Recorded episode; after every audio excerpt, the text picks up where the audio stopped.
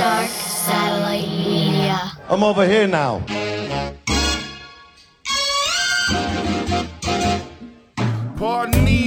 Interruption, no need for introduction. It's the drunken monk. Turn this shit up a little something. I'm bucket, up in smoke, sipping Bacardi till I'm giving my car keys to Jimmy Ferrari, and we out.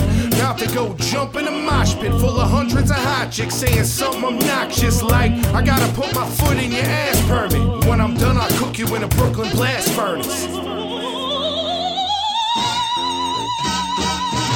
All right, and we're back over here now.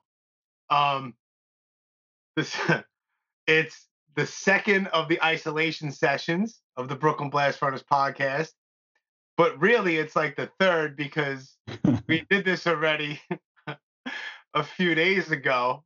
Yeah, but I did. fucked up, Wema. it's all right. It's good.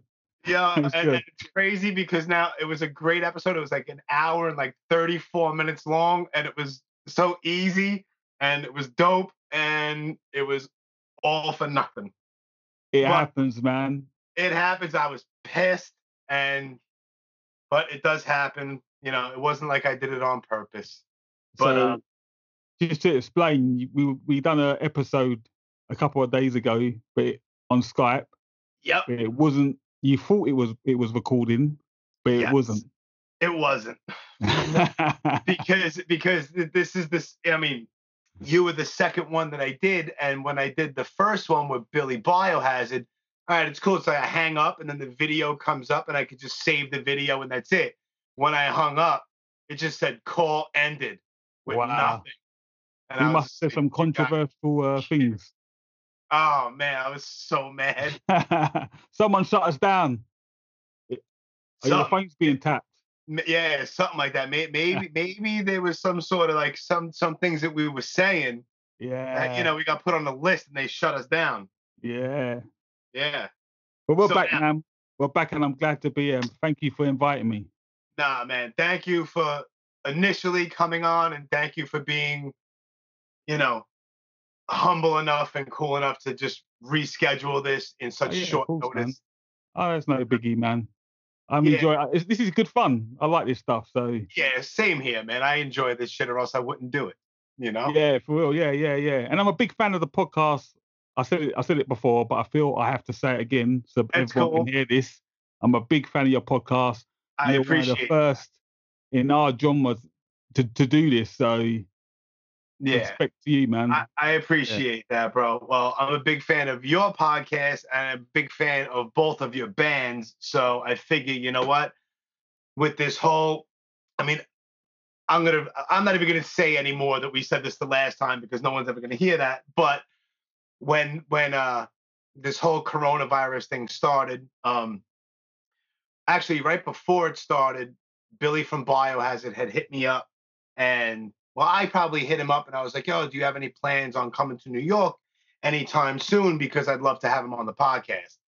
And uh, he's like, nah, you know, I don't have any plans right now, but you know, in the future. And then a little little time went by, and then he hit me up asking me like if we could do it like over the phone.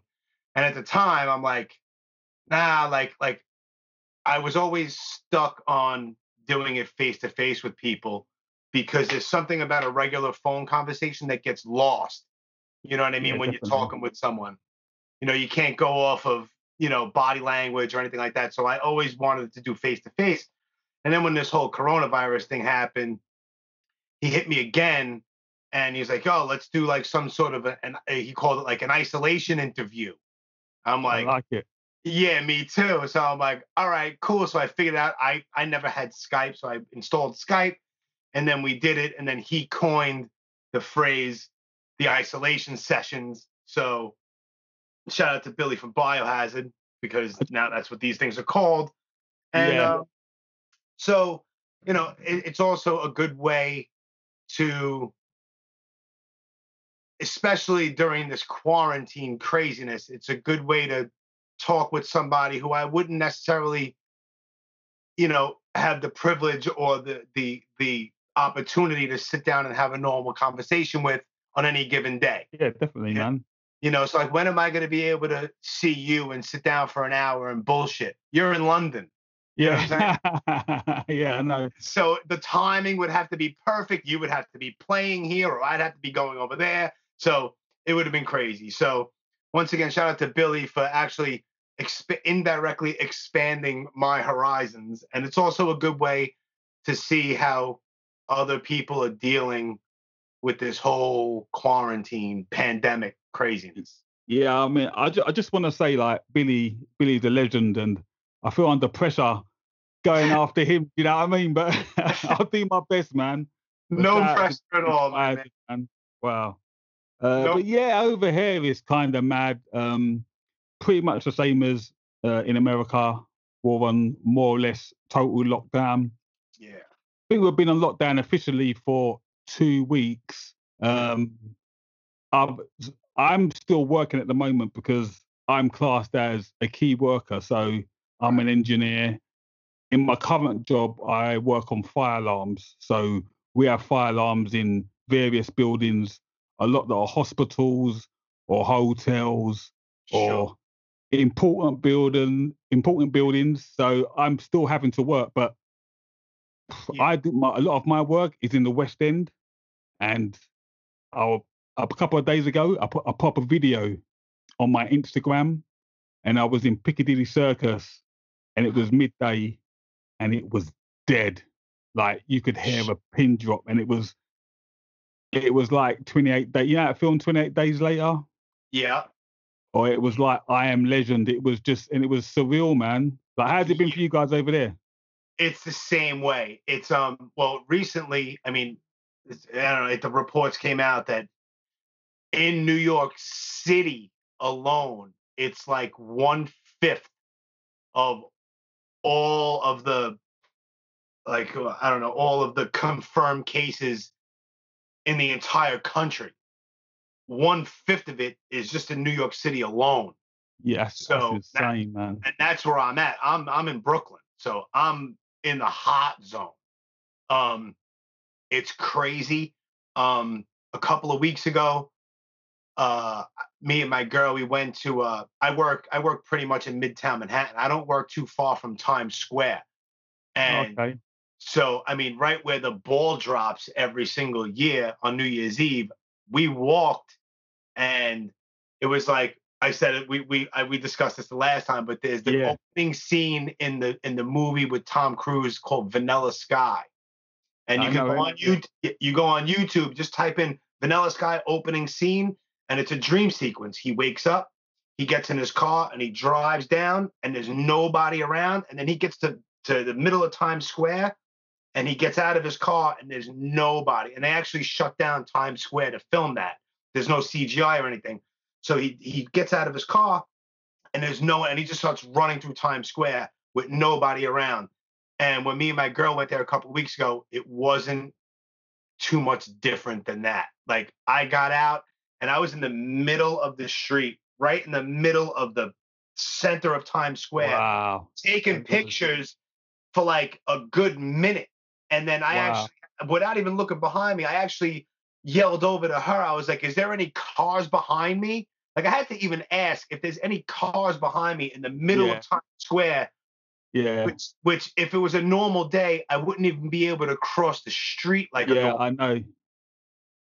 bizarre, very weird. Um, and now, I mean, I mean, it was like three or four days ago we did this originally, but now today is the first day that they said that there was a slow in infections and the and the and the death rate has gone down That's good, a man. little bit today.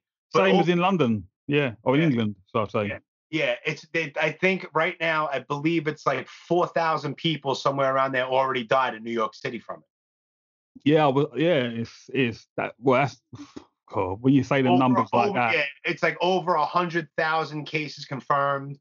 Yeah, I- mean, in London, we was averaging. They was they said uh, about a week ago the death rate was doubling every day or every couple of days or something, and I think we're getting up to like around 600 to 700 people dying uh, um, a day. yeah, But they've said uh, there has been a slight decrease, so the quarantine the quarantine seems to be working. So yeah. I'm just fingers crossed, and I'm praying to God that you know if we can all just stick to this quarantine, then we can start to see the numbers dip across the world, not just here but everywhere. You know, but it, it does seem to be working. Oh, I wanted to ask you, um, because over here, there's been a thing like um, the government has said you're allowed to go out for a one-hour walk for exercise around your block. But Okay. what some people were doing, they was um, going out. We've had a bit of good weather here as well, so they've been going out sunbathing and whatnot. And Yeah. now the government are coming down stronger, and they're gonna. The police now can stop you in the street and ask Yep. you why you out. Is that the same as the states?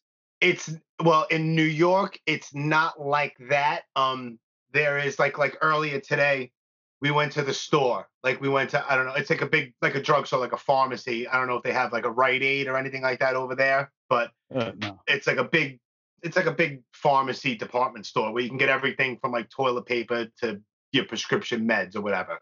But um they let I think 10 people are allowed in the store at a time. So there's a line of people outside and everybody is like six feet apart from each other. Everyone has gloves on, everyone has a face mask on. Yeah. Um, also, you can't go out in groups. Um, as a matter of fact, while I was setting up here before, my girl she she went to go to Home Depot to go. She wanted to buy paint because we're bored, so we're doing all kinds of household stuff. yeah. Yeah. Cool. you know, so we're like cleaning everything. She's, she's cooking like crazy. It's it's it's it's it's cool, but it sucks because we're stuck in here trying to do things. You know what I mean? You haven't but, killed uh, yourself yet, no? yeah. So I mean, she she went out and then she she told me before that she went to it's a place called Cropsey Park, and it's a big park and it's nice out today. And she said that there's police trucks, that there's trucks out there, and they're breaking up groups of people.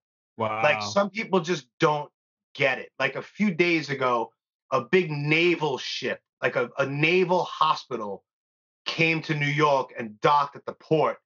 And there was like dozens and dozens of people with their stupid phones out yeah. Videotaping this. It's like you're missing the whole point. Like there's a reason why this is here because the hospitals are packed and overrun and they're here to help because of this virus.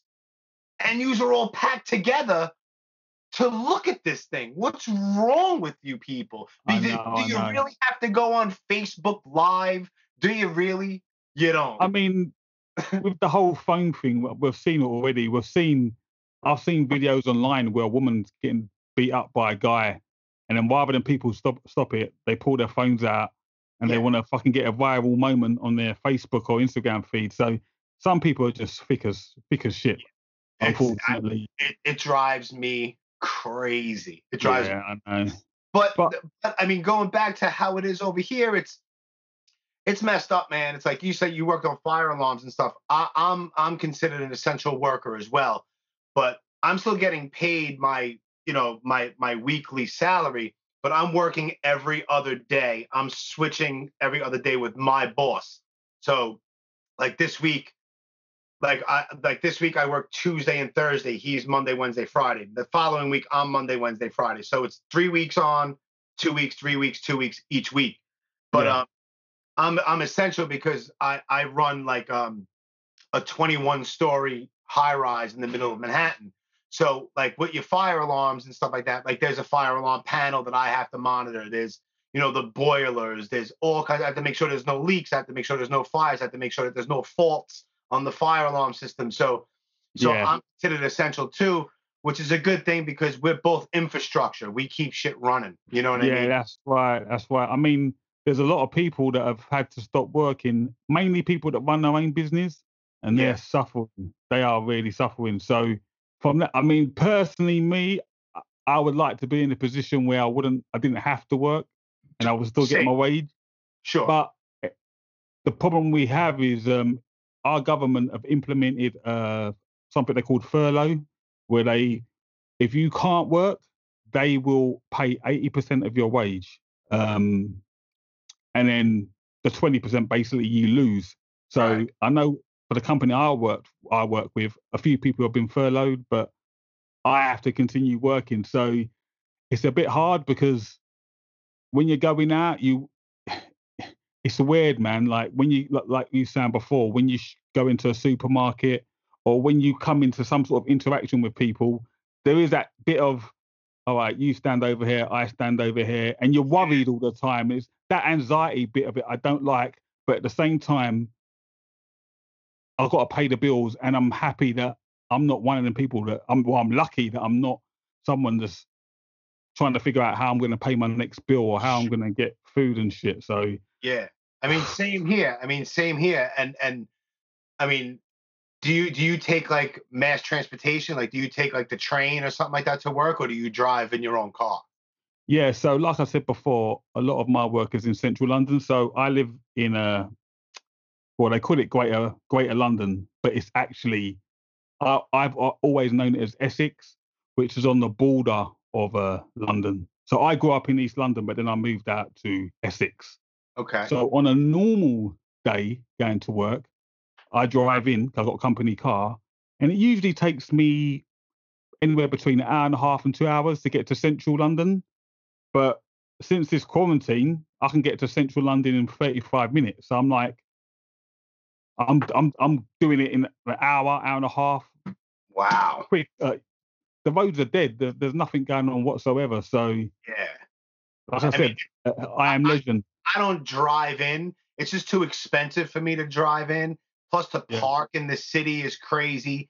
So I take the train in, man. I mean, the only time I really, I mean, And you I paranoid though the train. Huh? Sorry, sorry to uh, cut you off. Ain't you No, paranoid of, of getting on the train? Um, I'm, Can't I'm touch this, can't touch that. No, I, I, I'm not that way. I, I, I- don't know. I, I don't get paranoid with things. Um, I look at it like this. I'm careful. Of course, I'm careful. When I go onto the trains, I wear gloves. I'll put a face mask on. Um, and I look at it. Listen, at the end of the day, if I wind up catching it, I catch it. You know what I mean? but I'm Yeah. gonna try not to, obviously. Yeah, cool. But I'm not gonna be scared of it. I mean, it's uncomfortable and it's weird. But yeah, it's crazy because on the train on a normal day, especially getting out of work, because I get out of work at, at six o'clock in the afternoon, six o'clock at night, and that's peak rush hour.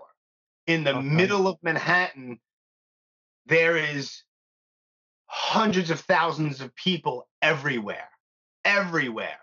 Yeah. Now, I'm walking down the street and there's like, I've taken pictures, I put them up on my Facebook page and stuff. There's maybe like on within three avenues, there's like 20 people yeah, yeah, yeah. in the yeah, yeah. middle of rush hour during the week in the middle of the capital of the world. Yeah, it's- yeah, yeah. Crazy. So, and and I get a seat all the time on the train. There's always seats.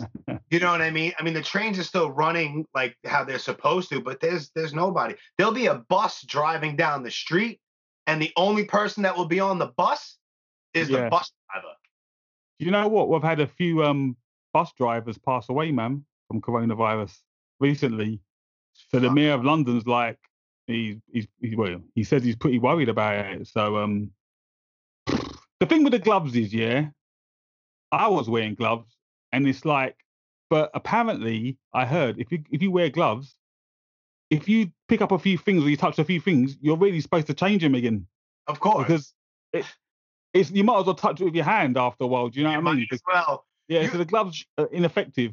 Yeah, try, try to go an hour without indirectly touching your face. Ah, it's a, yeah, I've done it so much. you can't. It was like the other day. I was I was in work and I was screwing something, and you know when you're trying to get a screw in, and then you get the screw and you put you hold it in your mouth, Of course. and I was like, what the fuck am I doing? Like, Right. That screw got coronavirus on it. Yeah, yeah, well, yeah. Uh, well, I've got this screw in my hand, and now I've put this screw. I'm holding it in my mouth. Right. So if I've touched something that was on my hand and I've picked up this screw and then I've put this screw in my mouth to hold it while I'm screwing, so, then Then what's the point? So yeah, I've, I've just I don't know. I, I'm doing the best I can, but Yeah, me you- too. I mean, sorry, go on. yeah, I, I try I try to be careful, but you know, it's what can you do, man? I mean, I try like I said, I try to be careful, but you just don't realize, you don't know. There's a lot of things that people don't even know about this whole thing. Is it airborne? What, ha, wh- all right, so if someone is six feet away from me maybe there's that that person might have it and they don't know, but they have a different strain, but it's a stronger strain. So if they're eight feet away and they cough, maybe I can still get it. Like Yeah, you don't yeah, know. yeah. it, this is the thing, like you're saying, we don't know. And with this stronger strain or lesser strain or whatever you want to call it, we don't know if that's a true thing. We don't know if it's your immune system. Someone's body might have a stronger immune system. So we don't know if it's the immune system or if there's a, stronger strain of this thing. yeah.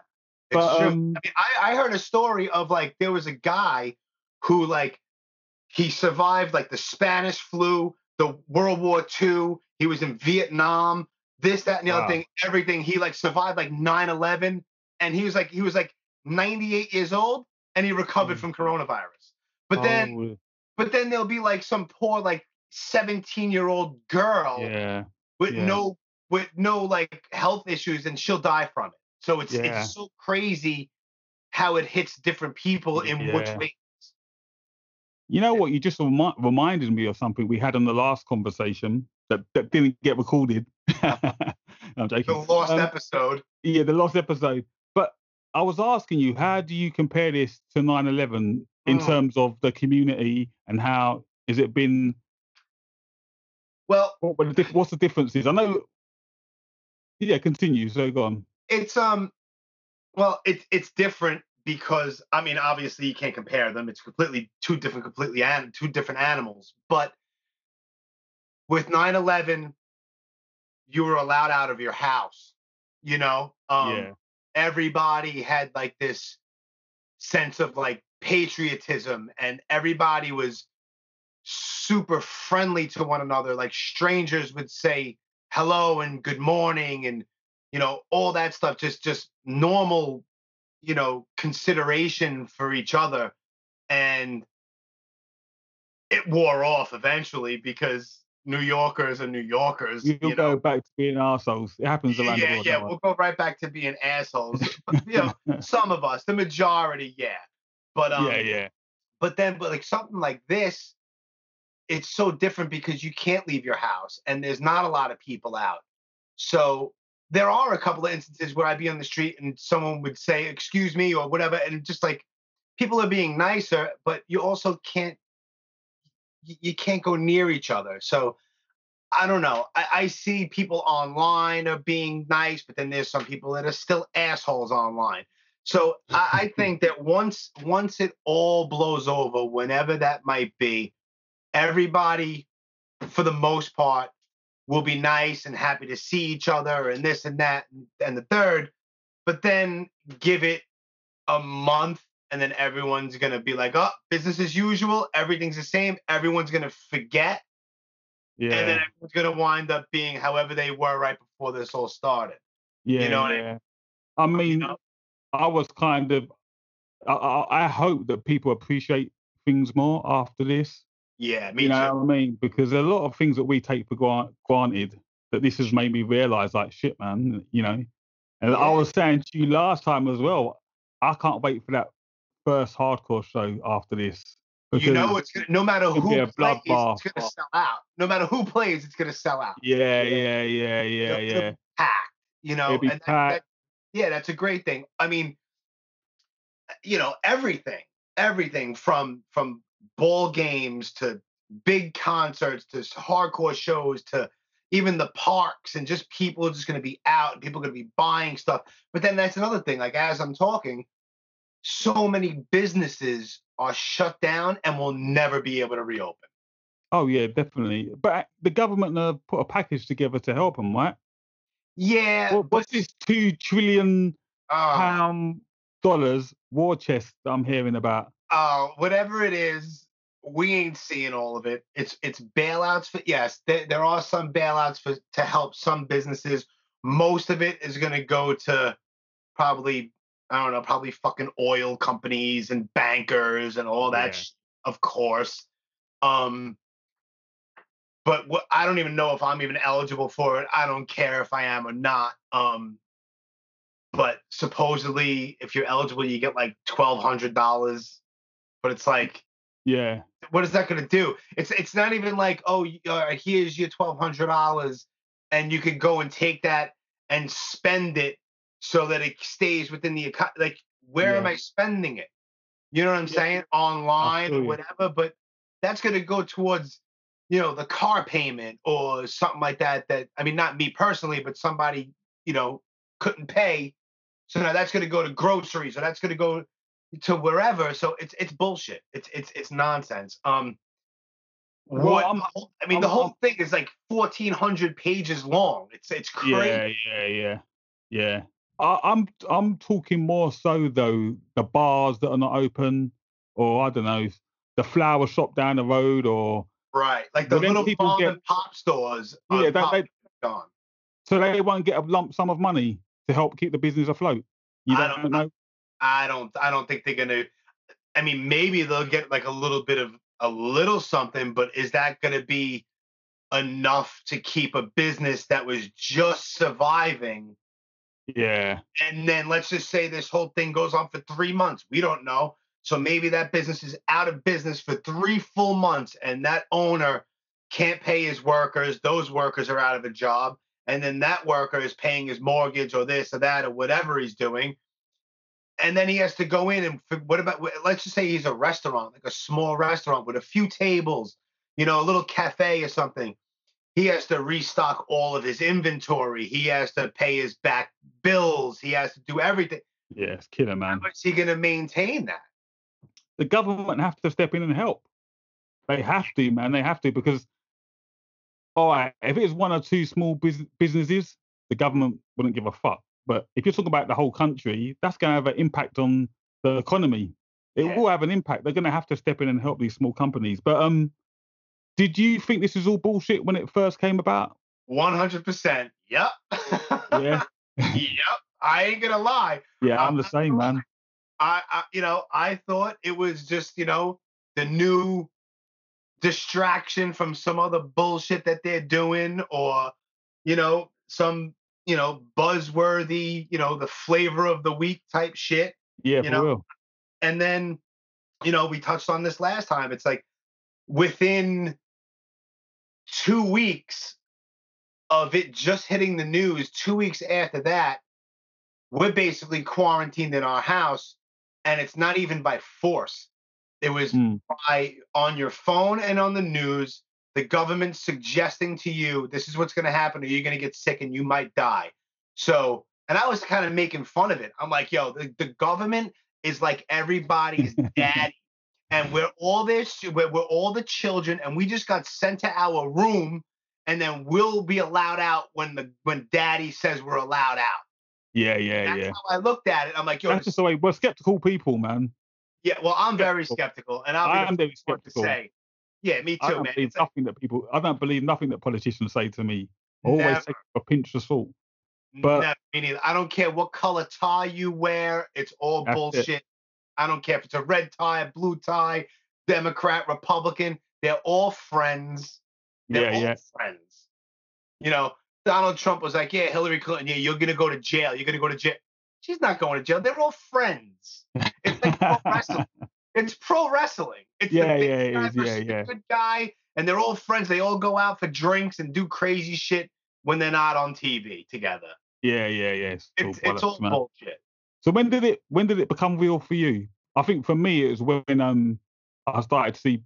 I think it was Italy when I started to see what was happening in Italy. Yeah, I was like, holy shit!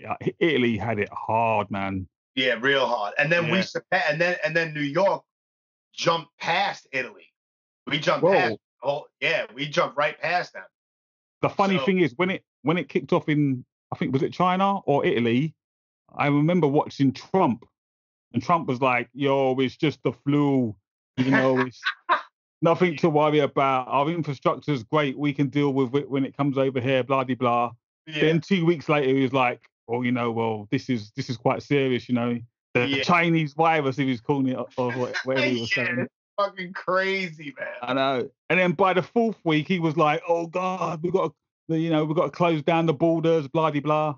Yeah, it's right, all man. just eh, it's just everyone's just talking, blah blah blah. It's just all talk. I don't know how people take him or anybody else seriously. He's a prick. It's it's like I look at him and I say it all the time. Like whenever I see him, I kind of laugh because this dude got voted in. he's in the WWE Hall of Fame. Yeah, yeah. He's, He's he's in the Wrestling Hall of Fame, and that's what I look at politics as. I'm like, this is perfect. It's such nonsense, and it's and he's just a figurehead. He just talks. You know, other people are influencing what he says. There's a lot of money involved. There's Yeah. bankers. There's big oil. Even there's his own assets. All of his Trump shit is real. All of that shit all comes into play. yeah, know? yeah. I don't You know know, if you're aware. I don't know if you're aware, but I um, our prime minister Boris, Mhm. he got um, he had he's got COVID nineteen. I think what a couple of weeks ago, and when I first heard the news, I thought it was all bullshit. Like I thought, nah, they're just putting it out there that he's got it so that it makes him look like he's one of the people and he's struggling Right. with us and all the rest of it. yeah. But just within the last 20 minutes, he's been admitted to, hosp- to hospital. So, wow. So, like, Oh, the last probably- 20 minutes today? yeah, today, yeah, I just Oh, got no um, a notification on my phone and uh, he's actually been admitted to hospital. And also, Prince Charles had it as well. I don't know if you are aware of that. Prince Charles. No. Oh, right. So he's like, I, at- at this point, I try my best now. If I come across something in the news, fine, but I don't go to the news, and because if you if for me personally, if I'm staying on the news and I'm watching it and watching it, just gonna drive myself fucking crazy. yeah, this is exactly, you're so fucking right, man. I was gonna going to stop myself turn the news. You know what? I was thinking, funny enough, you said that because today I was like, you know what? I'm going to turn all news notifications off on my phone because my phone's blinging every five minutes. 600 people dead. Nurse dies. Bus driver dies. Crazy. Oh, yeah. And I'm just like, all right, I know, I know what this thing is. I don't need to like just have it every minute of the day. right. Do you know what I mean? Especially Yeah. when I still have to work. So, of course. yeah. And it's like no matter what I see on the news, whatever they say, it's not going to change anything in reality. It's going to end when it ends. I'll find out about it. You know what I mean? I'll find. yeah. You know, I don't have to be stuck on my phone or just watching and scrolling. I'll drive myself fucking crazy. I know, Half man. crazy I know. enough. But you know, at least it gives you a good chance to dig in the crates and pick, pick out some old music and. Yeah. Yeah, Mm, without a doubt. But that's good though that you you only have to do one day on or one day off or two days on and two days. Yeah, That's- it's e- it's yeah, it's every nice. other day. So Yeah. it's it's all good. Um it's sorry. That's fine. Um. So yeah, it's like I, it's like li- like I'll yeah, he's Monday, Wednesday, Friday, and then I'll work that Tuesday and Thursday, and then vice versa. No, Yeah. that's cool, man. Yeah. cool. So I mean, So you, cool. you get you get you, you get equal shares of the virus, yeah. yeah, we get equal shares exactly. it's only I fair, right? He drives in, but I I I- I should be getting hazardous duty pay, man. yeah, that's what You I know? feel like. That's what I feel like, but I don't know. I Yeah, don't know, man. it, it is what it is. But yeah, man, like like like we said, though, once this all blows over, you know, everything. Hopefully, I know I, I, I always appreciate things. I I always try to stop and take a moment and appreciate the things I have and and shit like that because I know where I've come from and so the the the things that I have and it's not that much, but the things that I do have, I appreciate them, Yeah. and you know, I, I don't I don't take things for granted. I don't take time for granted. I always try to stay busy and do fun shit and I laugh. I laugh at myself more than anything. You know what I mean? I try I really don't take shit too serious. But um, you know, hopefully everybody or the majority of the people, once this all blows over and they come out of this, you know, and you know what I was saying? I don't know. I, I look at it like this: like if you don't come out of quarantine with like a new skill set or something, yeah, man. you know what I mean? You know, I mean, at least paint your house, clean your house, organize your closet. I don't know, learn how to learn how to do something. I don't know. But if you come out of this whole thing the same exact person as before, motherfucker, you lost. Like you I, I lost. know. Yeah, no, for real. I know for a fact that Pornhub must be getting some mad, mad streaming numbers, right? Crazy.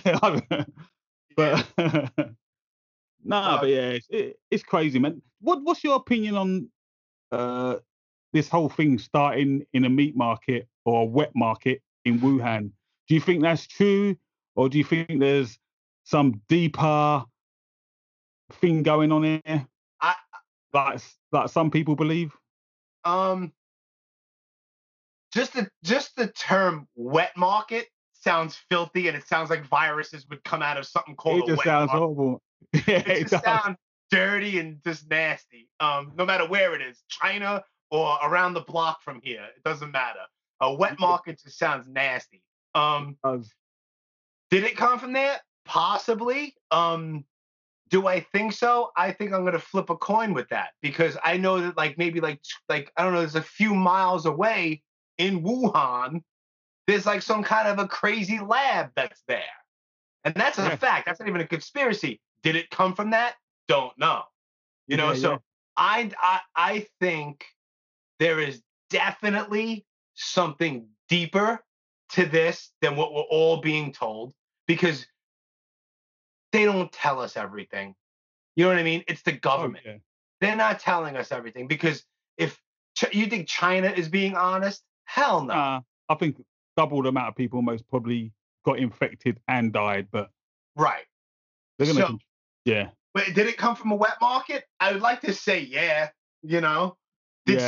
somebody did did it start by somebody eating like bat soup? Maybe I don't know. my whole thing with because what I heard was um that there was basically there were some uh, animals that were tested on, and then this meat or whatever was supposed to be destroyed, but it ended up on the black market, ended up on on at this market, ended up being sold, ended up ended up being eaten, and the rest is history. But in terms of bats and stuff like that, I mean, over in Asia, they've always eaten that type of food for a long Yeah. time. So I'm, I'm wondering why now and not before. Don't know. So uh, it could be all bullshit. I mean, it could be maybe, bullshit. Yeah, maybe not. You know what I mean? yeah. It could, It could be just be that stereotypical, you know, bullshit. I don't know. man. Yeah, I don't know. It's it's uh, but mean, yeah, yeah. Hopefully, it's- it dies down. I mean, they they say that that that the virus doesn't like it can't survive in heat. So maybe by the summertime, uh, maybe it'll die down. I don't know. But then what's going to happen when it gets cold again? You know what I mean? well, I- well, I, I, can see it from the the bat that England England is fucked then because it never gets hot here. It gets hot in England for like one week. Our summer is one week, and then it it? goes back. to Just uh, to be fair, we had a great summer uh, last year. We had about seven or eight weeks of unbearable heat, and I loved every moment of it. But Yeah, but what- usually, what's unbearable heat to you, though? not unbearable, not unbearable for me, but for a lot of my friends, oh, it's too hot. Oh, da, da, da, I want to get-" Uh, I would say, I don't know, 20, 30 maybe, 30, 32, Okay. 28 maybe. Not for me. I I love it, but I've got friends that are like wimps. The sun comes out and they're like vampires, man. They they run off into the shade somewhere. Yeah. But yeah, we had a great. I think we we kind of follow New York. Whatever weather you guys have, we kind of follow it a, a week later or something. It seems to be. I don't know if it's the way, you know. Yeah, sometimes it's sometimes it's crazy hot, humid. It's sometimes it's miserable. So They don't like it. I, I'll tell you one thing. I would rather sweat than be freezing. Oh my brother. I don't Yes. like the cold. When it I comes to the cold, I'm like I'm like a bitch when it comes to the cold. I don't like it. There's. And I should be Oh. used to it because I'm born and raised in New York. So I should be used to it. Never like the cold. Hate it. yeah, there's a lot of people in England that like the cold. The cold. Like I do a lot of work on building sites, and it could be freezing. I'd have my thick jacket on. I have a scarf on. I have some thick socks on, and they're coming in shorts and like a Freak. t-shirt, and then get changed into their PP at site. And I'm like, "Ain't you cold?" And they're like, "Not really." I- Uh-huh. I don't know. Yeah, Crazy. it's kind of it's kind of nuts, man. But Well, I can't wait for this well- shit to be all over, man. Because um, Yeah. I, I haven't. It's weird because I'm. uh, I haven't played with my bands or anything for ages. I haven't. I'm lucky. I've, at home, I have a like a little studio set up where everyone does now, so you can be creative, creative at home. But I miss playing in a band, man. I miss. Yeah, I'm sure, man. It's it's crazy how I mean, everything from these little tiny little clubs, like it went from a thousand people to 500 people to 100 to 50. Now everyone has to be six feet apart, each person. So that affects every single thing, including tiny little hardcore shows that are in tiny little bars. Yeah, Done. yeah, yeah, You know, it's fucked up. So I mean- speaking of hardcore bands, yeah. and so so so we're gonna for the second time in a week, we're gonna go over your your your two bands, Wema. Yeah, thank you, sir. Okay, yeah. So it's really listen. It's it's the first it's the first time anyone's hearing this, so it's all good. yeah, yeah, yeah, yeah. I try and explain it better this time than I did last time. Ah, yeah, I let listen. Last time that's why I'm, I'm- Last time was great. This is going very well too. By the way, this is good shit. You're very easy to talk to. I Which hear that, everyone. Yeah. Which, which yeah, I mean, you know, there's there's I've done I don't know, a hundred and fifty. I have like a, up to 158 recorded. I released insane. 152, and I have like 30 mini episodes, and there's a couple of these. But I mean, I appreciate every single one of them, but some of them are just a little more difficult to do than others because some Yeah. people aren't as talkative. You know what I mean? yeah, so- yeah, yeah, yeah. yeah. So with somebody like yourself, this is that easy. talks too much. Nah, nah, it's all good. So, yo, sometimes I like it. I'll, I'll sit back and I'll just listen. Yeah, I know. You know, Yeah, like yeah, there was yeah. one I did with with um Civ from Gorilla Biscuits and um the singer for the band Alone in the Crowd. And I was Oh, Civ. Civ invited me to his house and I did it. And I brought my daughter, and my daughter was hanging out with Civ's daughter, and I didn't realize that Civ and um oh Jesus Christ, what the hell is his name? Wow, I can't. Wow, right. That happens. it was the, it was the, yeah yeah that, that happened last time with you with your record label. yeah. So it was the first time that they saw each other in like 20 years, and I didn't Oh, even wow. realize that. So I sat there for two hours and 20 minutes. I said like five words, and I just You sat just there. shut the fuck up. Yeah. I shut the fuck man. up and let them go. Yeah. That's beautiful, man. Yeah. So so back to uh let's start with Knuckledust, man. Yeah, Knuckledust is my baby, man. Yeah, Knuckle So- Dust started started in 95, correct? Uh, uh, 96 officially. Well, Uh, 96 is your first release, which is London Hardcore. Yeah, that's correct. Yeah. So Knuckledust consists of myself, Pierre on vocals, Raymond on drums, and uh, Nikki on bass. So myself, Raymond, and Nikki, we we all went to school together, but we never used to hang out. We, we used to say hello, and that was about it. We met Pierre a lot later on. So how did Knuckledust form? Right, it's a bit of a bit of a long story, but I'll try and keep it short and sweet. So basically, me and Raymond, we grew up in the same area, a place called Beckton in uh, East London. So as before, I used to see Ray about, but never used to really talk to him. Used to just say hello, and that was it. Right. So in the summer holiday, we had a, a youth centre and they used to put on activities to keep the kids off the streets because otherwise, otherwise we'll be hanging around getting into trouble, Of course. stealing cars. No, not really, but you know, just getting into trouble. Yeah. So um, doing stupid shit. doing stupid shit, yeah, Doing stupid So- shit that teenagers do. yeah, yeah, yeah, yeah. I don't want to go into some, some of the stupid shit I done, but um, And actually, I'm gonna quickly side. Have you ever seen that that film, Full Metal Jacket? You must have seen course. it, right? Of course. A hell of a lot of the scenes, all the war scenes from that film was filmed in Beckton. Oh, no shit. Yeah. So all the all the all that um area where the war was kicking off, that Yeah. was our play area. We used to go. We used to. It, it was old gasworks, Really? old disused gasworks that had old buildings in it. It was the best adventure playground. It was Oh, dangerous sure. as fuck, but it was the best playground ever if you was a kid.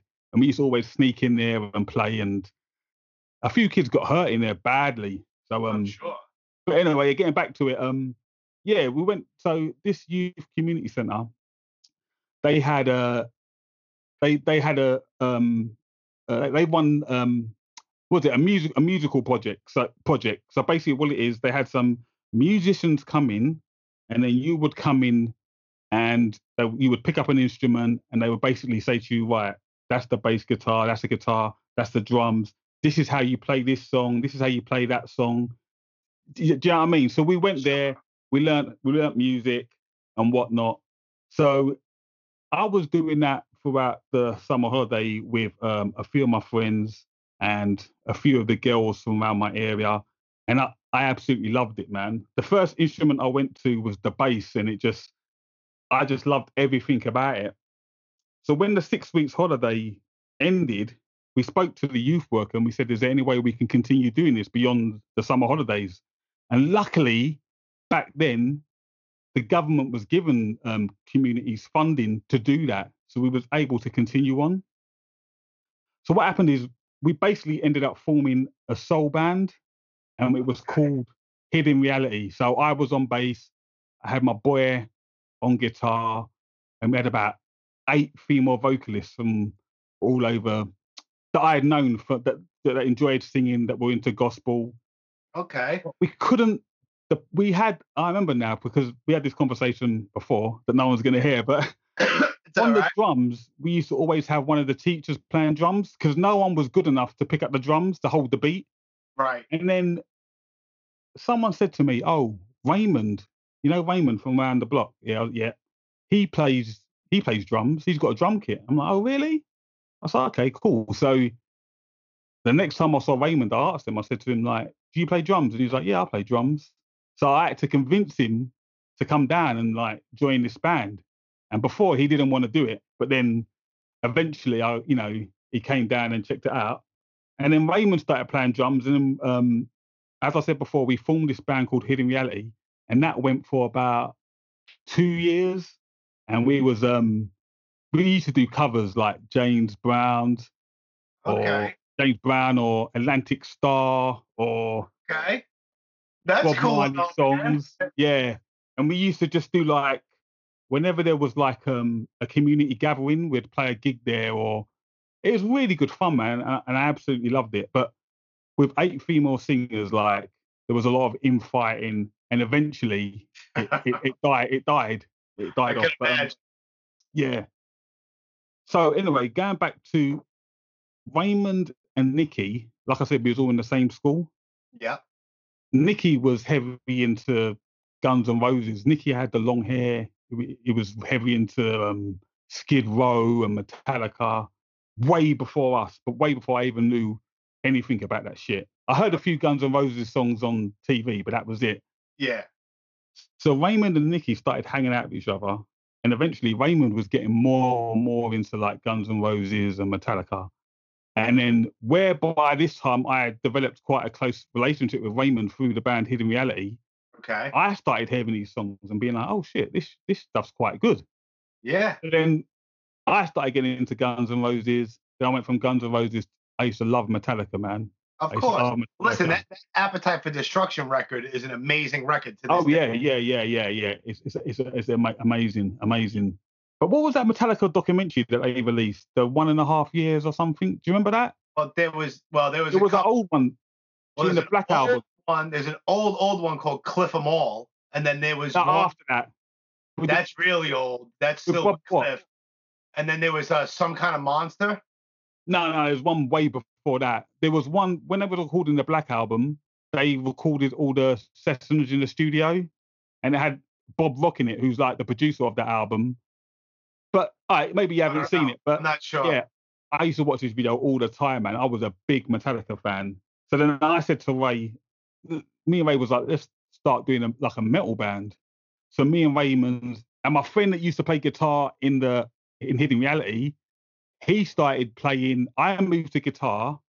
My friend that was playing guitar in Hidden Reality started playing bass, and Ray was on the drum and drums, and we was doing like just covering Pantera songs and Metallica songs and Spin Doctors. I don't know why Spin Doctors, but we we had this little four track, and we used to just re- re-record these songs. But my friend that my friend that was um on that moved from guitar to bass, he wasn't really into he wasn't into metal. He was just he was my best friend and he was just doing it for me. So like he lost interest. And then Raymond said to me, you know what? Why don't I ask Nick if he wants to join the band? And I said to Raymond, I'm cool with him join, joining the band, but I want to stand guitar. He has to play bass. Right. So then, like, Raymond asked Nicky, Would you want to join the band, but you have to play bass? And Nicky was like, Nicky's really easygoing. Nicky was like, Yeah, cool, man, I'll do it. So then Nicky joined, and that was uh, the beginning of Knuckledust. Uh, we wasn't called Knuckledust straight away. We had we had some shit band name. It was called um. It was really shit, man. We called ourselves Mental Torment. That's awesome. That's a shit. Every- Every band has that. Every that band has name, man. shitty name, and they don't want to admit it, and they don't want to release like the early music or the demo. yeah, the- yeah, yeah, yeah. Yeah, no, exactly. I always, I so- always ask people that. That's one thing I always ask when they're like, "Oh yeah, my first band." I always stop. What was the name of the band? And it's always something really cheesy. Always. Yeah, I know, I know. it's because you're young and you know, you know, you, you Oh, don't know any better. You just think like, yeah, that sounds cool. Mental Yeah, Torment. Yeah. Evil. That sounds Evil, awful. yeah. That's why So we these funny. really shit songs, right? Really shit songs. and Nikki was singing, and Nikki doesn't really have the best vocal voice. Do you know what I mean? But Yeah. it got to a point where I remember we recorded. We had like a little four track that um the community center, center owned from Hidden Reality, and we recorded some songs on that, about three or four songs, and we must have burned them to about 50 tapes, and then we printed these mental torment covers, and we're thinking like, yeah, this is it, we're gonna be rock stars. And I remember getting these, we got these boxes, like we got this box back with all these tapes in it, and we just looked at the box and we and we was like, all right, what do we do with it now? Because we the, do you know what I mean? We there was no like internet or anything like that, so we were just looking at these tapes, and they they ended up just staying under our under our beds doing nothing. But um, it got to a point where Nikki, we knew we knew that we needed a singer, so we knew this guy called Danny Evans, and he listens to your show as well. So shout out to Danny. He lived in Beckton as well, and he was into he was heavily into Helmet, and he kind of listened to the same music as us. And then we, you know, we, we asked him if he want to try try out on vocals, and he was like, "Yeah, cool, let's do it." There you go. Who came up He with came Knuckle. Dust? What was Who that? came, up with the name, who came up with the name Knuckledust? Oh, yeah, I'll get to that later on. It was Pierre. Pierre came up with that. Okay. So, so um, yeah, I'll try and shorten the story down. But Danny sorry, came sorry. in. I, interrupted you. Said, no, man, go. Nah, that's fine. Danny good. came in, and his voice wasn't too bad, but my God, like he could not sing in time. He just could not understand the one, two, three, four, one, two, three, four, one, two. He just couldn't. He couldn't understand understand the concept of singing on a beat. Right. And we tried and we tried and we tried, and in the end, we was like, you know what, fuck it, we're just going. to He quit because he was frustrated, and we went, we went back to being a three piece. And in my head, I was like, we're just going to play in this community room. Nothing really much is going to come from it, and that's it. Because Right. at that point, I mean, I missed a bit. By that point, we was already kind of discovering hardcore. We, I think Raymond had got the Urban Discipline by as a tape from somewhere. Of course. you what, we had this. I remember now because we had this conversation, as I said before. It was Headbangers Ball. Yep. Headbangers Ball played a massive part in like all of our development. yeah, me too. Yeah, Yeah. yeah. We, if it wasn't for that, that we wouldn't have known half the shit that we know now. Do you know what I mean? Nope. Me neither. But we, I remember we, I have, I used to record all the episodes of all the bands that I liked, and I remember seeing Biohazard at Dynamo, and just seeing like 50,000, 60,000 people jump up and down to Yep. Biohazard, and I was like, I gave the tape, so I gave the, I recorded it on VHS, Yeah. and I said, so wait, check. Yeah, I said, wait, check this out. This is this is some shit I've never heard before. It's fucking got some mad groove to it. The way they dress is kind of like how we dress. Do you know Yeah. I mean? Like it was just different. So I give this tape to Ray, and then Ray played it, and then the next day Ray was like, "Wow, man, that's that's fucking amazing. That band's amazing." Blah de blah. And then he bought the album. He he picked up the album, and then from there we was like, "Right, we want to play music like this Sure. with that." Yeah, a lot of band, because of that band, so many bands came out of that band. Oh, man, yeah, yeah, one hundred percent. And we didn't know we knew because they used to mention the term hardcore every now and again.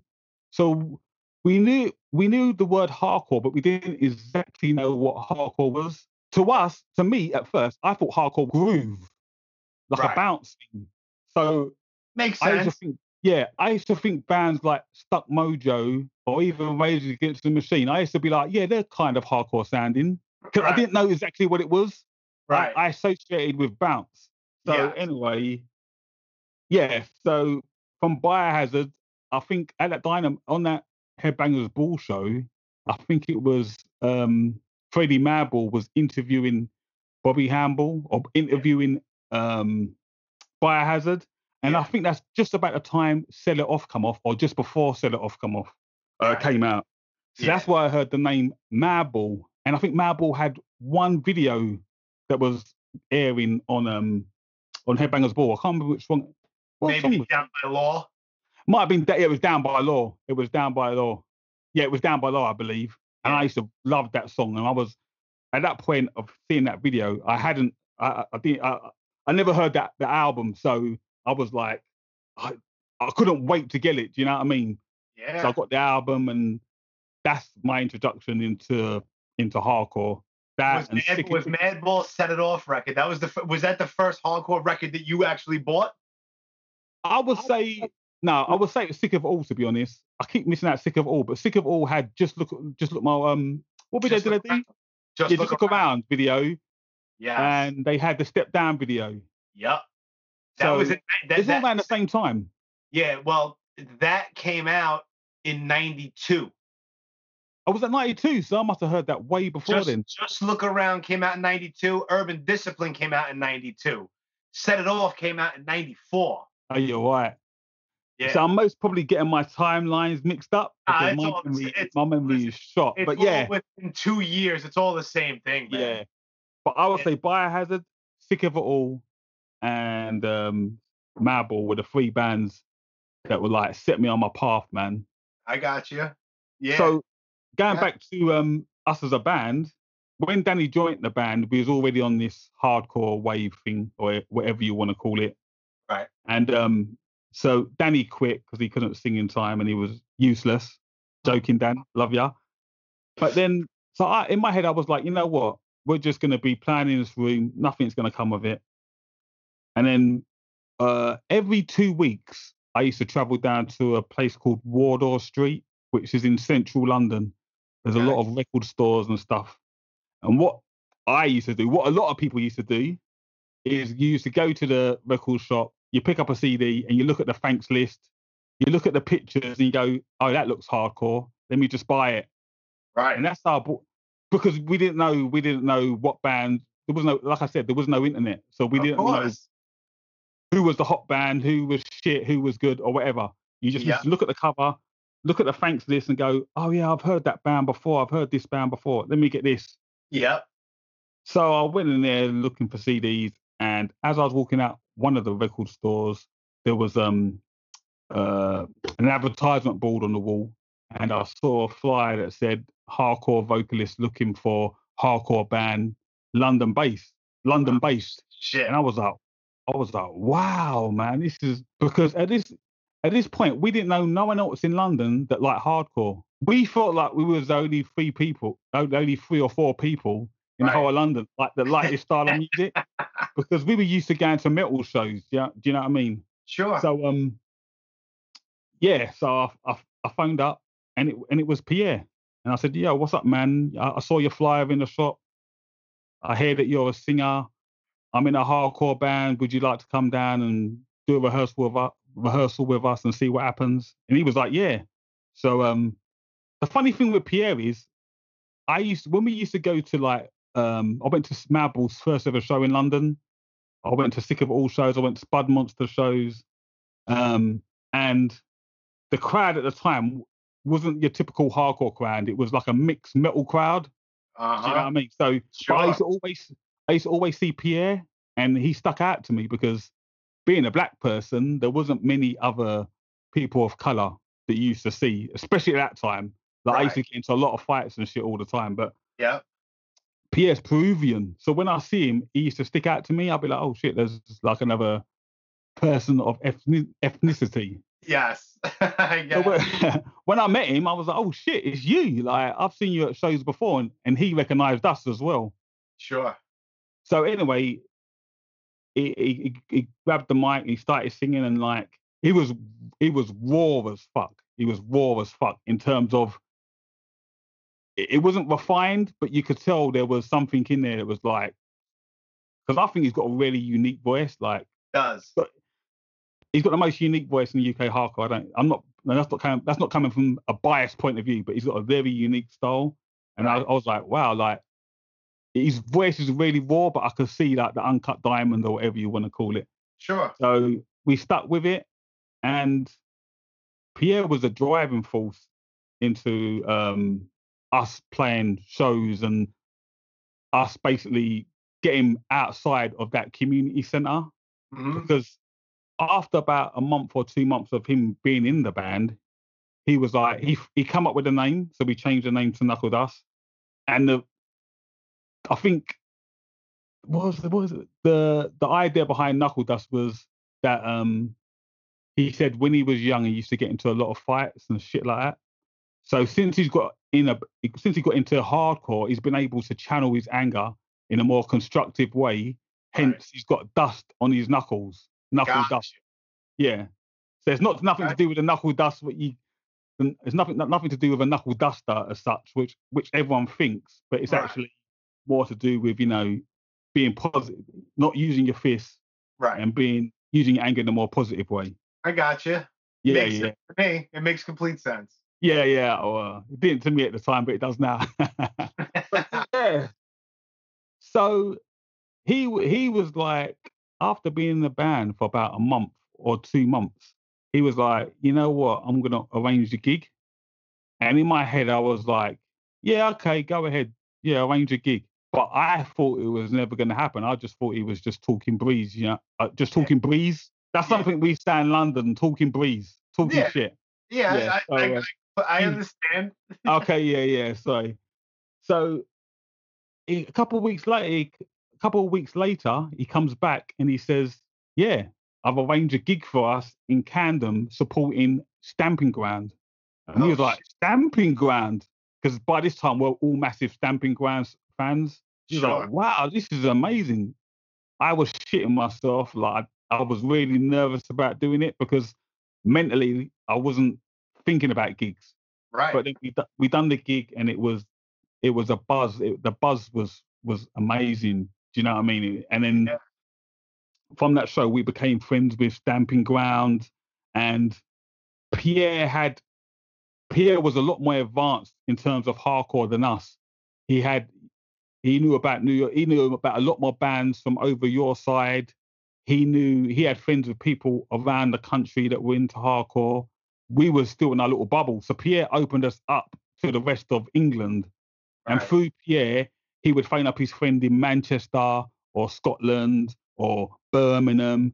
And he got us, he, he would arrange us gigs in his other little small scenes that are dotted around. It wasn't a big scene, but his other little small groups of people.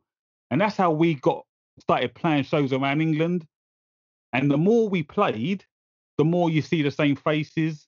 And then the more you see the same faces, they they start a band and yada yada yada yada yada. Each, Yeah. yeah. there's there's four bands, but there's the same 15 people are in the same four bands and all. yeah, yeah, yeah. yeah, yeah, yeah, yeah, yeah. yeah. So, Gam, yeah. So basically, the scene began to grow, grow, grow, grow. There was more bands, more people in it, and then that was the start, like for Knuckledust, really. And this era of UK hardcore, this era of UK hardcore, I think that's when all the different little scenes started to join together and it started to blossom. And uh, from there, I think um, I'm trying to think. I think we went, we played New York in. So basically, we we got offered some shows in Europe. Now Okay. Europe, their scene in the '90s, even now, is incredible, man.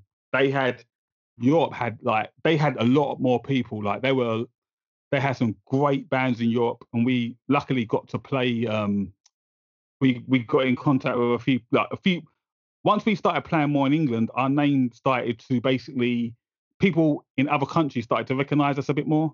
Oh, Yeah. Knuckledust, I've heard of you, da di da di da di da. Yeah, see you on flyers. You see it in Flyers. all that stuff like Yeah, that. yeah. It really wasn't that big, so it's all word of mouth type stuff. Yeah, yeah, yeah, yeah, yeah.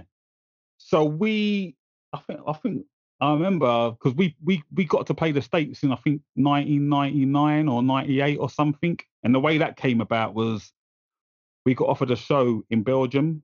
I think it was a club called Magazine, a Magazine. I can't remember how you pronounce it, but it was a really well-known venue in Belgium.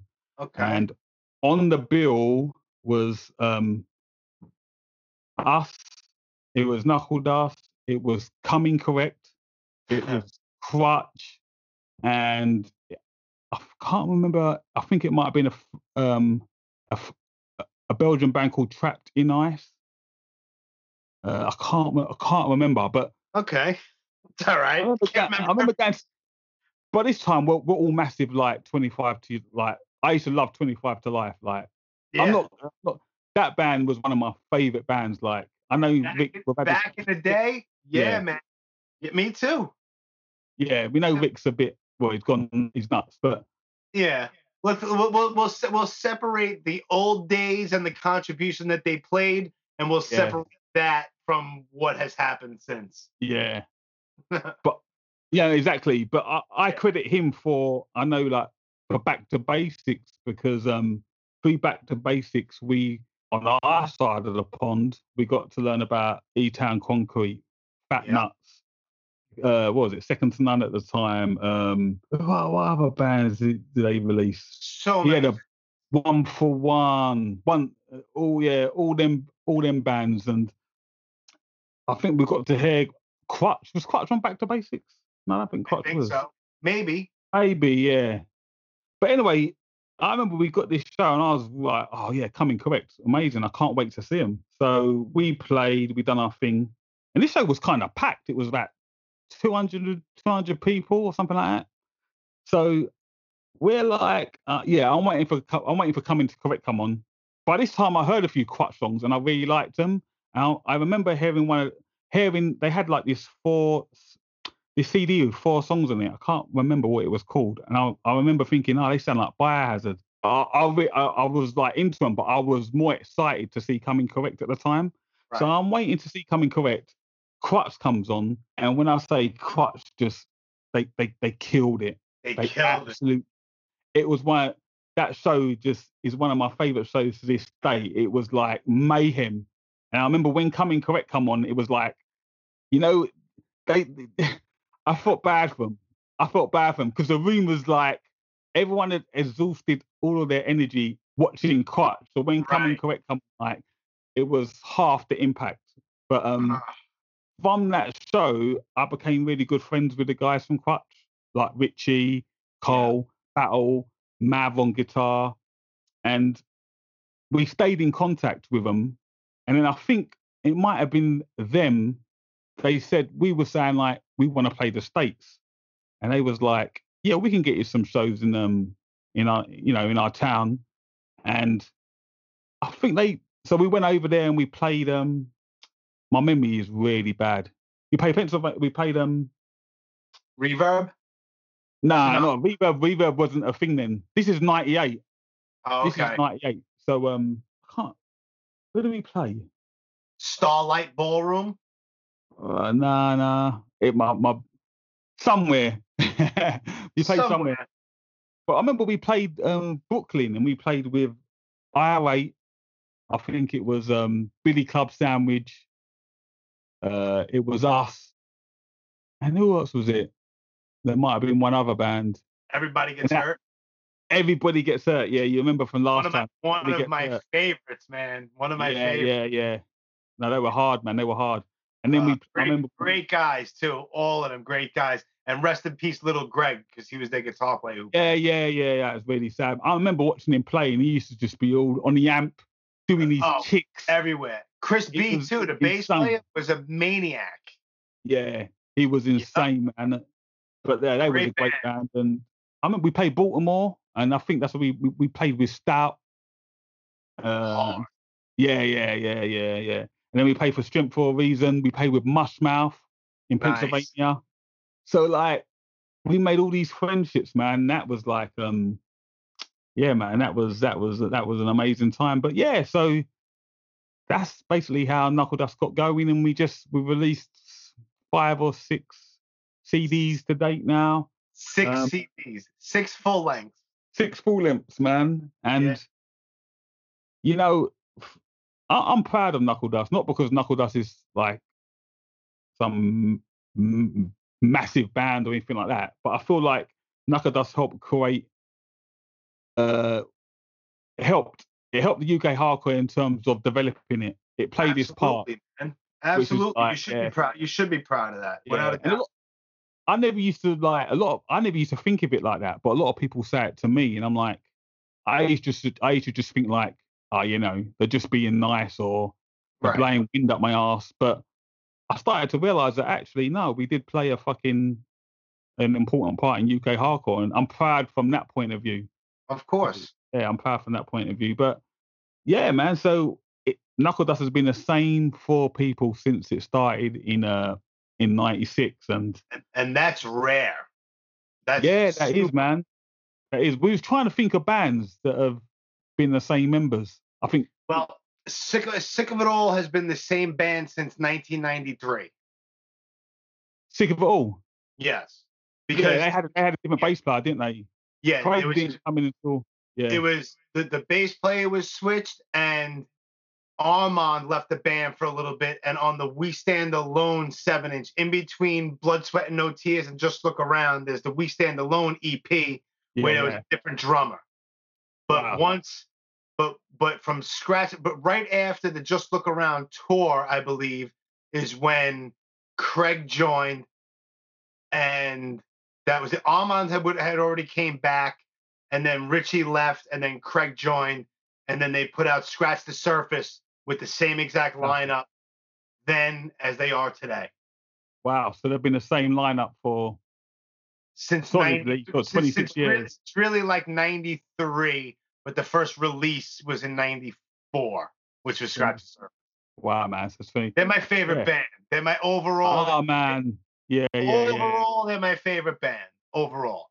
Do you know what I say about Sick of It All, man? Is um, you know, like you get a lot of these bands that have started that started around that same period, and when you see them live, you can not to be offensive, but like you can tell they've aged and they're not moving around as much, and Right. they're like they're still solid, but they Right. don't move.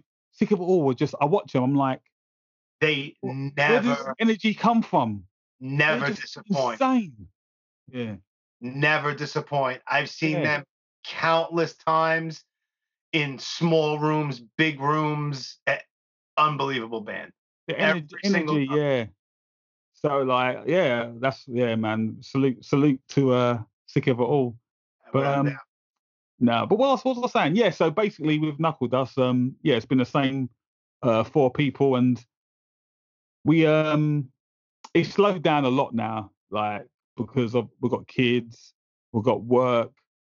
Before we all used to live in London, I've moved to like Essex, which is I only live 30 minutes from where I used to live, so it's not far right. but Nikki still um Nikki still lives in East London. Uh Raymond moved to Brighton, which is like on the coast, the south coast. It's about an hour and a half, well, hour and a half, two hour drive into Okay. London. Pierre at the moment is living in Luton, which is t- an hour north of London. So we're all spread out. We've got Nikki's a paramedic, so Nikki's in the thick of all this whole He's fucking busy now, boy. yeah, yeah, yeah. He's he's in the thick of it. Like, uh, you know what? Salute to everyone from the NHS and all the paramedics. Like, he's told me some crazy stories. You know, where I, I can't not my place to share, but some of the stories he's told me is insane, man. So, Sure. and he works mad hours. Like, he does twelve hour days, and then he'll get like a day off. Then he have to work six days, and he'll get two days off. So it Yeah. makes it really hard with being in the bands and stuff. But we're still doing Knuckledust, but it's not like how it's not like we're not. We've gone past the point of saying, "Oh yeah, let's try and get bigger or let's try and we're just we've got our little fan base and we're happy with that. And we just play the little shows here and there when we can. Yeah. And we're not really looking to release an album or anything, but we are going to write a few songs. And, you know, the good thing now is with Spotify and all this other stuff is you can write a few songs and you can put it online and it's there for the world. You ain't got to be worrying about labels and all that. no. But I, I do it all yourself. yeah, yeah, yeah. But I do want to give a special shout out to um Theo from because I miss if I was to talk about Knuckledust, it would we would be here for three hours. Like, so I'm having to skip parts of the story. No, I but- get. Yeah. Um. So from Knuckledust, I'll just give a quick run through the timeline. We released London Hardcore on an out a label called Days of Fury, uh, from a guy That was in that was in '96, right? That was in '96, yeah. And then from doing that, our first show at the Lo- the Laurel Tree, that's where we met Ian Glasper from uh, Stamping Ground. Ian Glasper played a major part in UK hardcore as well Yep. because he had a lot of contacts and he was working. Have you ever heard of Terrorizer magazine? Of You course. might. Oh, you have. Of course. I, I didn't know if he had it in the states. Sorry, yeah. So he he he used to write articles for Terrorizer magazine. Yeah. So he used to do a lot of articles on the early UK hardcore shows, which helped bring in more people. Yeah, do you know I and we should al- we should also let everybody know that Ian Glasper was the last guest on your podcast, that Everyone Yeah. Podcast too. Check that out. Check that out. That's a, But- but, a great yeah. episode. Great Yeah. episode. So also with this Terrorizer magazine, every now and again they'll give you a free CD. You know when people used to care about CDs? Yes. yep. so he got Knuckledust a placement on one of the CDs, and that got us like a lot of like um once that CD came out, we had a lot more new people at shows and stuff. Like so he played a major part in in um so I've actually skipped a bit, sorry. He okay. formed Blackfish Records, which put out Time Won't Heal This. Yeah. So uh Time Won't Heal This was through his through his label. And then all the albums from that point were released on GSR Records. We met up with a guy called Theo. He's a, a Dutch guy. He looks like a biker. Uh, always angry. Love you, Theo. but he used to be involved in um. You ever heard of a guy called Ono Chromag? You might not have. Yes. Oh, you have, yeah, yeah.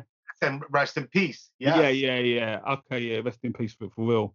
But they used to put on. Uh, this was the first European hardcore fest that I can remember. In a way, they used to put on a big festival. It was like in in in Holland, and it had like two thousand people, and they invited Knuckledust to play.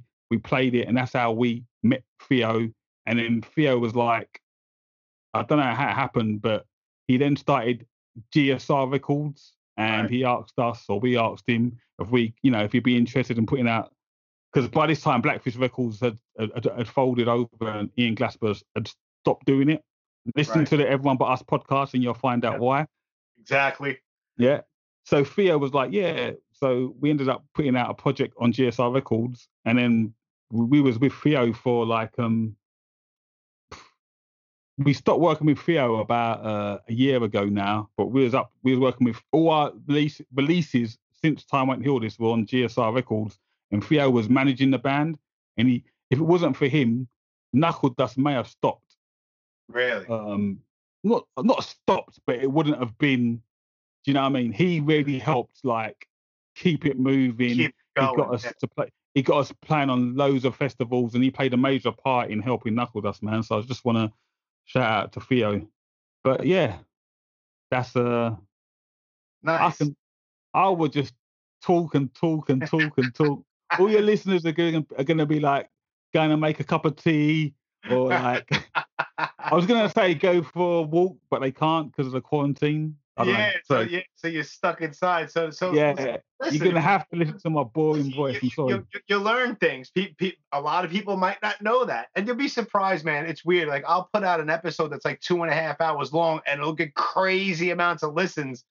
Oh, that's good. You know, I've heard, oh, you sh- you should, you know, some people will be like, you should keep them at an hour. You should keep them at a half. yeah, Hell no. Like, no. If it's anything below an hour, I put it out as a mini episode. That's it. If it's if it's over an hour, it gets a number or whatever, and that's it. I have one that's almost three hours long, and it's like one of the most listened. It's actually the most listened to episode that I have. Wow. So- yeah, yeah. So It it's, doesn't matter. Yeah. if it, if I it's agree. good, if it's good, it doesn't matter how long it is. And even if you can't listen to the whole thing, you press pause. You remember where you and you just pick it up. Yeah. time. That's exactly what I was gonna say. Like, because when we started doing the podcast, which we'll, I'm sure we'll get into later on, I used to say that, oh, 40 minutes, an hour. And then I realized that people can actually stop this and listen to it where they left off the next Yeah, day. So don't worry about time limits. Do you know, do you know what I mean? But, yeah, um, it doesn't matter. It doesn't yeah, matter. Joe Rogan. Joe Rogan does four-hour podcasts. yeah, yeah, yeah. I love his Yeah. podcast, man. It- Always listen to him when I'm driving into work. Yeah, love him. Love him. Yeah, Great. yeah. He's good. Yeah. He's good. He's really good, man. So, But- so all right. So, so you put out London Hardcore in '96. Then you put out Time Won't Heal This. That was what '90? No, '99. No, 2000.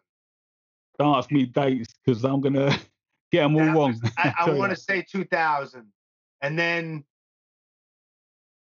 Unbr- I- no, not Unbreakable. Oh, Universal Struggle. Universal Struggle. Then Um, Unbreakable. yeah, Um, Promises Comfort Fools, which is a great name. Um, yeah, that's good. No. And um, What's next? Alibis.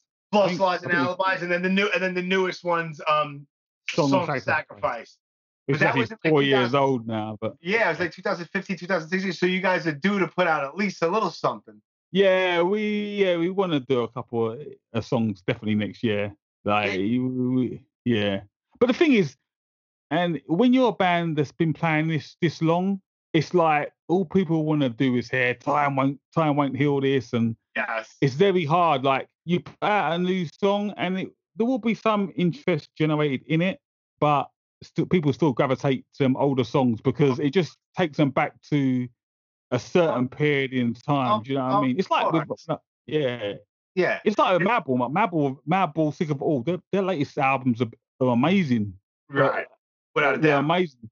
But people are most probably still going to want to listen to Set It Off and and scratch Oh, the yeah. surface. because Without a doubt. No matter And- how and great these songs are, they're still going to hear them classics, aren't they? without a doubt. It's like, let's just say it'll never happen, but let's just say the classic lineup of Biohazard gets together. It will never happen. But, Yeah. but, at least not with Evan. But it's like, You let's just say, they- let's, it, it won't happen. okay. so, so let's let's just say they put out a brand new record. People aren't going to care. Not really. They want to hear Yeah. Punishment. They want to hear Shades of Grey. They want to Yeah, hear the first record. They want to hear, you know, State of the World Address. They don't want to hear nothing new. They want the classics. Do you know what it is though? Like, and this is coming from someone that's been in a band a long time. When you do new music, no one gives a fuck at the moment, but you have to wait for that song to kind of become old, and then Right. people will start really liking Like it. It's like really like weird. two, like two three years later. Yeah, that's when it hits. Yeah. It's, it's weird. Like you, you can release a new song and it does get that straight back. Like we done the Rebellion tour. I don't know if you can see that poster at the back. yeah, I we see that with Ironed Out. Um, when was that? A couple of years ago, and when Madball played Rev Up and Rev Up, or them old, you know, some of the new songs, the crowd was going off hard. Do you know what I mean? Yeah. Just as hard. So you can you can you can release a new song and it works, but Right. generally I find that it the song has to mature a little bit like wine, and then people Yeah. appreciate it. more. It's like, oh, I'm too cool to like the new stuff. I've got to just like the old shit. Of That's what course. That's the way It's some a, of us think it's a perfect way to explain. It's a perfect way to explain it. Yep, you're yeah, right. yeah, yeah, Yeah. So now, so now, all right, Knuckledust is still a thing. It's just not as much, but it is still a thing. But then you you got into you you picked up the bass again from way back in the day, and then you started a new band called Ironed Out. Yeah. So, um, just a bit of a backstory on that. So Pierre, man, since he's been in Knuckledust, he's been in va- various other bands. He done a band called Beatdown Fury. He done a band called Maldito. He done a band, uh, his other main band, which is Bun Them Out, which is just released. This, well, The, the band Maldito, that that name has to be from the Blood for Blood song. Yeah, I I believe it was Pierre speaks Spanish, so it's, it's a Spanish word, right? I don't even. Yeah. It means something What is it? Do you know what it means? Yeah, uh, yeah. It's a, it's like it's like it's like a bad person, like a really bad man, like a. Oh, right. Okay. Okay. So yeah, he might have got the name from from Blood for Blood, who we actually played their first ever show in London. Knuckledust supported them, and there oh, was like five people there. no Do you know what I shit. mean? That's yeah, it's, it's nuts. Yeah, I. I remember we played with Blood for Blood in uh, Greece. We got a, a show in Greece, and the promoter Dimitri, my boy, hello Dimitri. I remember he hired all this backline, man. He had, he had, he he- hired like these. You know, I don't, you don't play guitar, but Mesa Boogie guitar Yes. amp is like, yeah, you know, it's like the higher end of Yeah. like it's very expensive and he hired all this backline out we played Knuckledust supported blood for blood. And i remember they were getting so they we was drinking drinking drinking drinking drinking. I think ian was ian was plastered out his head man. He was drunk as fuck.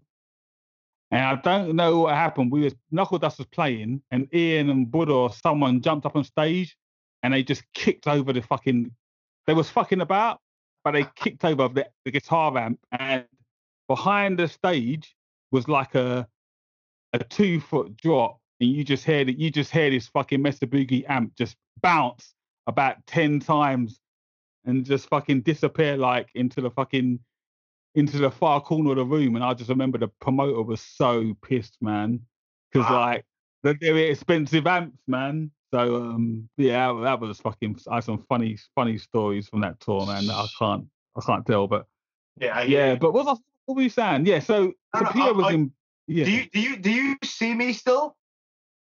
Yeah I do yeah yeah Uh, Have You're, I, I frozen yeah, you're frozen on my end. And we're still recording, You but you're what, just frozen. do you know what my my phone's gone dead And we're back after some technical difficulties, which is all good, but we're definitely recording. ah good good yeah So, so last you left off um talking about Maldito and we were talking about Ironed Out. Yeah. Right? Yeah. I think I didn't get to the ironed out bit I think my uh, phone We're dropped headed, out headed in that direction. Yeah, I think I was. Um, we got we got up to the part where you asked me how did ironed out ironed out form. Right. So yeah, ironed out basically was. Um, so yeah, I think uh, I'm trying to remember where we we left off. Right. Yeah. So You went through all the band members. yeah, yeah. So basically, ironed out was formed formed through Dave, who plays guitar in Bun Them Out, which is Pierre's other band. Uh, he asked me if you if I would like to to join the band, and he said to me it was basically what we call MCing, as I explained before, Yeah. a mix of hardcore. And I was like, yeah, I'm I'm down for it, man. But I said to him, if I join, I want to do the bass and not do the guitar because I started out I started out on bass, and uh, I kind of wanted to get back to playing the bass a bit more because uh, yeah, I really enjoy the instrument. So um, that's how I got involved. And then on one guitar, on the uh, we have Steve BDF, another guy from a, a band that Pierre was in. He plays uh, guitar. We our first drummer was a guy called George who played in Bun Them Out, but he had- he left. Um, he moved to, to Belgium, uh, and we got another guy in called Louis, who played in a band called Grand Granville Sessions, which was like a hip hop crossover band, really good. And we had a guy from 50 Caliber called uh, Tom on the other guitar. Gotcha. He's actually the second guitarist. The original guitarist was Mark from a band called Crippler LBU, but he uh, he had to leave because uh, at the time he was thinking about moving to Japan, and he had a few other things going on, so he couldn't commit to the band. But um, yeah, so that's that's that's basically the full lineup. Nice. Yeah, the idea was to mix kind of like rap with hardcore, which is a hard thing to do. I think the Yeah. best band that's ever done it, well, for me, is E Town Concrete. yeah. Um, but uh, yeah, and, that's basically how Ironed Out formed. At the time we started the band, Dave, he's always very good guitarist. He's always writing music, and he had a bunch of songs. So when we formed, we had a solid platform to work from, and then we all came in and we just added our little bits to these songs. Like I said before, I came from I listened to a lot of hip hop. I listened to a lot of uh, R and B. Yeah, me Like, too. Yeah, I All don't the listen to- yeah, which is great. I don't listen to hardcore. If I'm driving to and from work, usually it's hip hop and R and B, and hardcore. I have to be in a certain mood uh, to listen to it. Of um, course. Same Even though, I, even though I love it. Yeah, know what I me mean? too. I listen. I find myself listening to a lot of podcasts too. Believe it or not. Oh, I listen Ah. to tons. Joe Ton. Lees. Before I'm my phone say, cut I'm out. gonna say most of. I think like when, when I'm in my truck, I listen to music. But when I anywhere else, I'm pretty much for the most part, I'm listening to a podcast of someone. Yeah, yeah, I, I love podcasts, man. Especially because a lot of the time I drive a lot from site to site, and I'm always on my own. So Yeah. when you listen to a podcast, uh, you, you, yeah, you, you, it's. It's like you got someone having a conversation with you. Do you know what I mean? Yeah. So, um, yeah, so yeah, I, I listen to a lot of podcasts as well. But um, yes, that's basically how Ironed Out, how Ironed Out formed, man. Nice. Um, you have two releases out. we have two releases out. So the first one, um, I can't remember what the Us- first one's called Us now. and them. Us and them. Us and them, thank you. Yeah, us and them, uh, which was recorded about five years ago. It's 2015. It was released. Stevie Guy done done his homework, man. This is yeah, great. I love yeah, it. man. I know. I know this. I know this stuff. man. yeah, I, I love it, man. I love it. Yeah. And then, uh, and then we released in these ends about two years ago. Um, so, so both of these recordings were, um, they were done like I think over a couple, a few days, two or three days, and we always felt like, although they, they was good for the amount of time we spent in the studio doing them, uh, we always felt like with the songs we've got, we need to base maybe try and put a bit more effort into having a longer period in the studio and make sure we get the production tight and correct. Right. So for the last year, we've been uh, working away, um, writing for an album, and we've recorded that. Remember, we we recorded that in bloody hell November. So we've got ten songs, new songs, actually nine new songs, and we re-recorded a song called ACAB because it was a song that was quite popular when we um, played live Right. and it's it's a good song, and we thought like we need to re-record that and do it properly. So we re-recorded that, and the idea was to release that in March, April, but then this happened.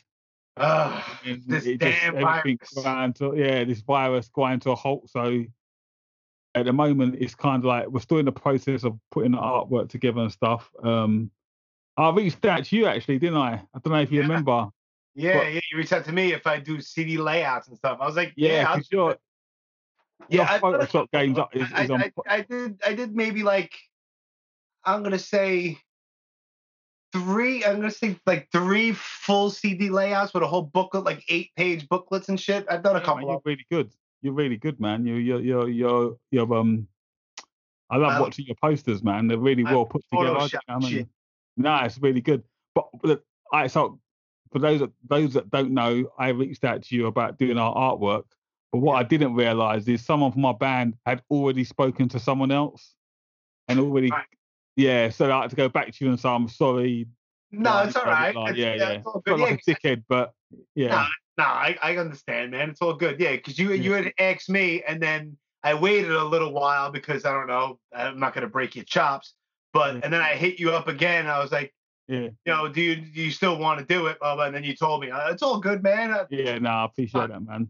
So what's yeah? So we're just waiting to get some bits back from that, and then uh, hope hopefully it will go to print. I don't know how that works with everything that's going on. And then yeah, we'll be releasing that soon. So I can't wait because we've been the album's been we've been working on that for about it feels like forever. So, And then this happened. So it's, and so ho- hopefully this shit blows over sooner rather than later, and you guys release that shit, put it out there, man. yeah, Oh. yeah, I'm, I, I can't wait, man. You know what I mean? And then uh yeah, I'm really happy with the songs. The production sounds really good. And I'm sure people will like it. It's um the good thing about Ironed Out is with Knuckledust when you play, you got certain parameters that you can't go outside of.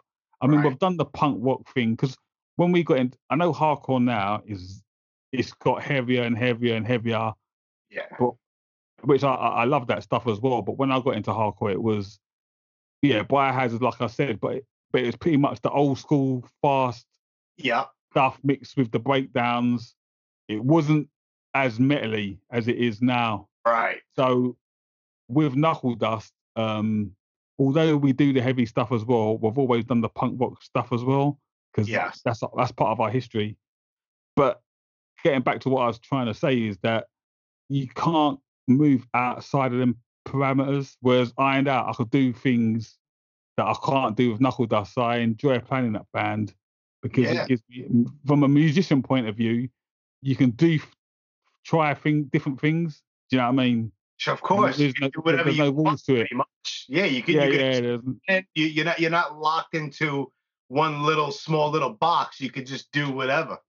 yeah, yeah, yeah. No, exactly that, man. So for that point of view, I really enjoy it, and hope hopefully this album comes out soon, man. Do you know what I mean? So that's that's yeah, that, that's basically Ironed Out, and you can if you're interested to see to hear what the band sounds like, we have a video out called "In These Ends" on YouTube. So just type "Ironed Out in these ends." Um, there's a video we've done about um yeah two years ago. But Yeah. yeah, check it out.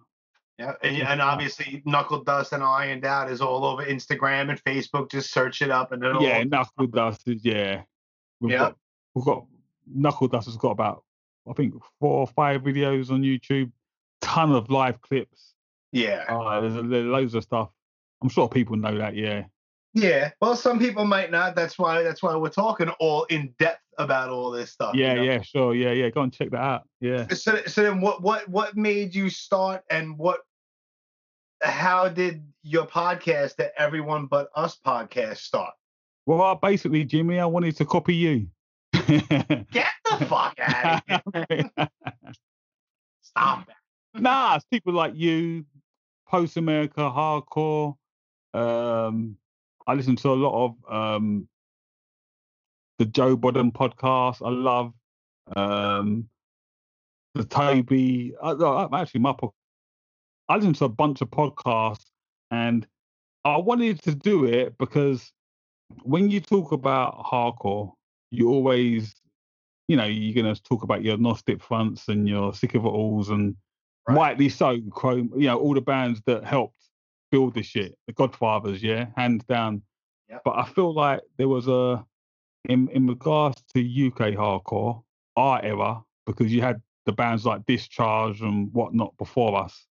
So yeah I'm not saying we invented anything in the UK, anything like that. I'm talking about Right. our era. hardcore, Yeah.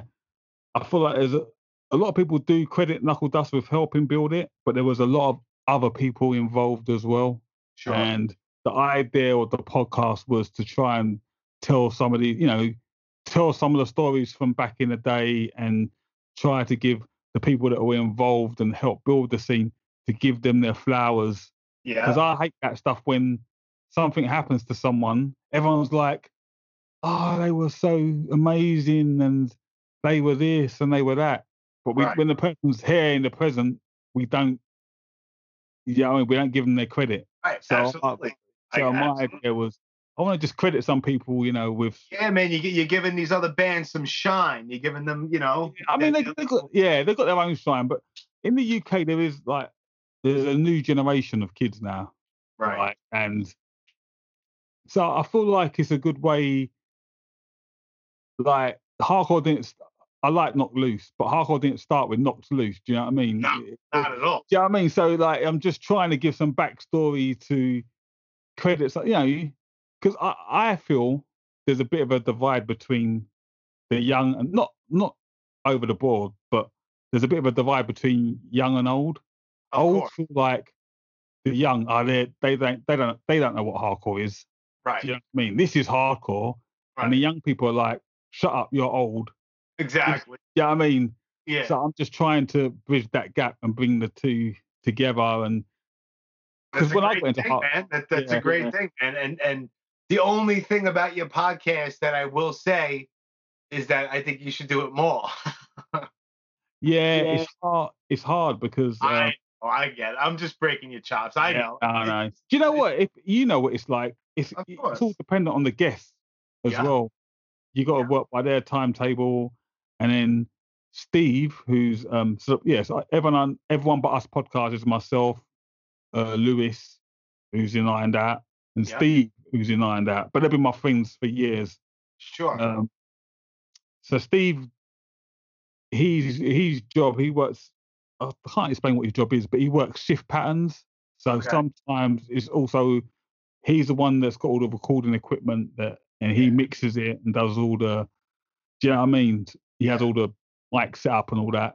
sure. So we have to work by his timetable, and then sometimes on his days off, the guest is not available. Right. I, I understand. Yeah, you. Everyone's got. It's, not easy sometimes. Not easy. It's not easy. I, I I would love to do it a lot more, but yeah, I think with that podcast, the, the way for it to grow is we're gonna have to try and do more of just us three on our own right. and try and carry a show with just us providing the content. I, I want to do guests, but in order for it to be more, you know, to get Yeah. more episodes, put So more you gotta, episodes together. yeah, yeah. I think you have to switch it up a little bit. Not that I'm an expert by any Hey, means. man, you're you're an OG in this, man. No, God, three years is not is not a long time. Who was before you? Who was before you? uh, well, there's a lot of podcasts before me, but Hard, hardcore wise. uh, I don't know, maybe Post America for a little while. Yeah, Post America was one of the maybe Post America might that's one of my favorite podcasts as well. Mine too. They should do it more too. Um, It's so good, they're so good, man. The chemistry is, that's is pr- I, I think that's that's pretty much it. I mean, I don't know, but there's I mean, I I didn't invent podcasting, that's for sure. no, but I'm talking about in our in, in, in our little world. I don't know, maybe mine. I don't I don't know. That's what I'm saying. That makes you an even- OG, I man. I don't even like to say that because I could be I could be forgetting about you know no you know who Yeah, had, yeah. Hoya had one before me. Ah, yes, he did. Hoya. He may have been the first. He was probably the first. See, I knew there was somebody. I knew it wasn't me. Yes, uh, the the Yeah. smoke what's called the Smoke, smoking the smoke, the smoking word. smoking word. That he was really good. And was he's great. a character. Shame Yeah. he stopped doing it.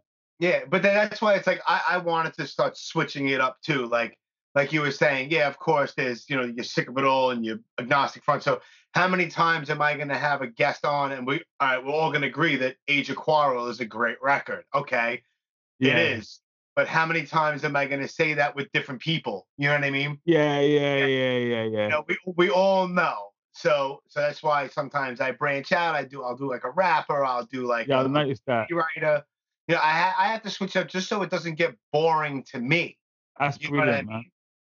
You Yeah, know, yeah. so so I switch it up. It, it it started off as like a hardcore thing, but it it it kind of is what it is. I had my daughter on. You know what I mean? It's like Yeah, whatever. I checked that one. I remember that. I listened to that one. Yeah, yeah, yeah. Yeah, she's reading like at the time she was in like the third grade. She's reading me like third grade questions, and I got I got them wrong. Like she made me look stupid. you know.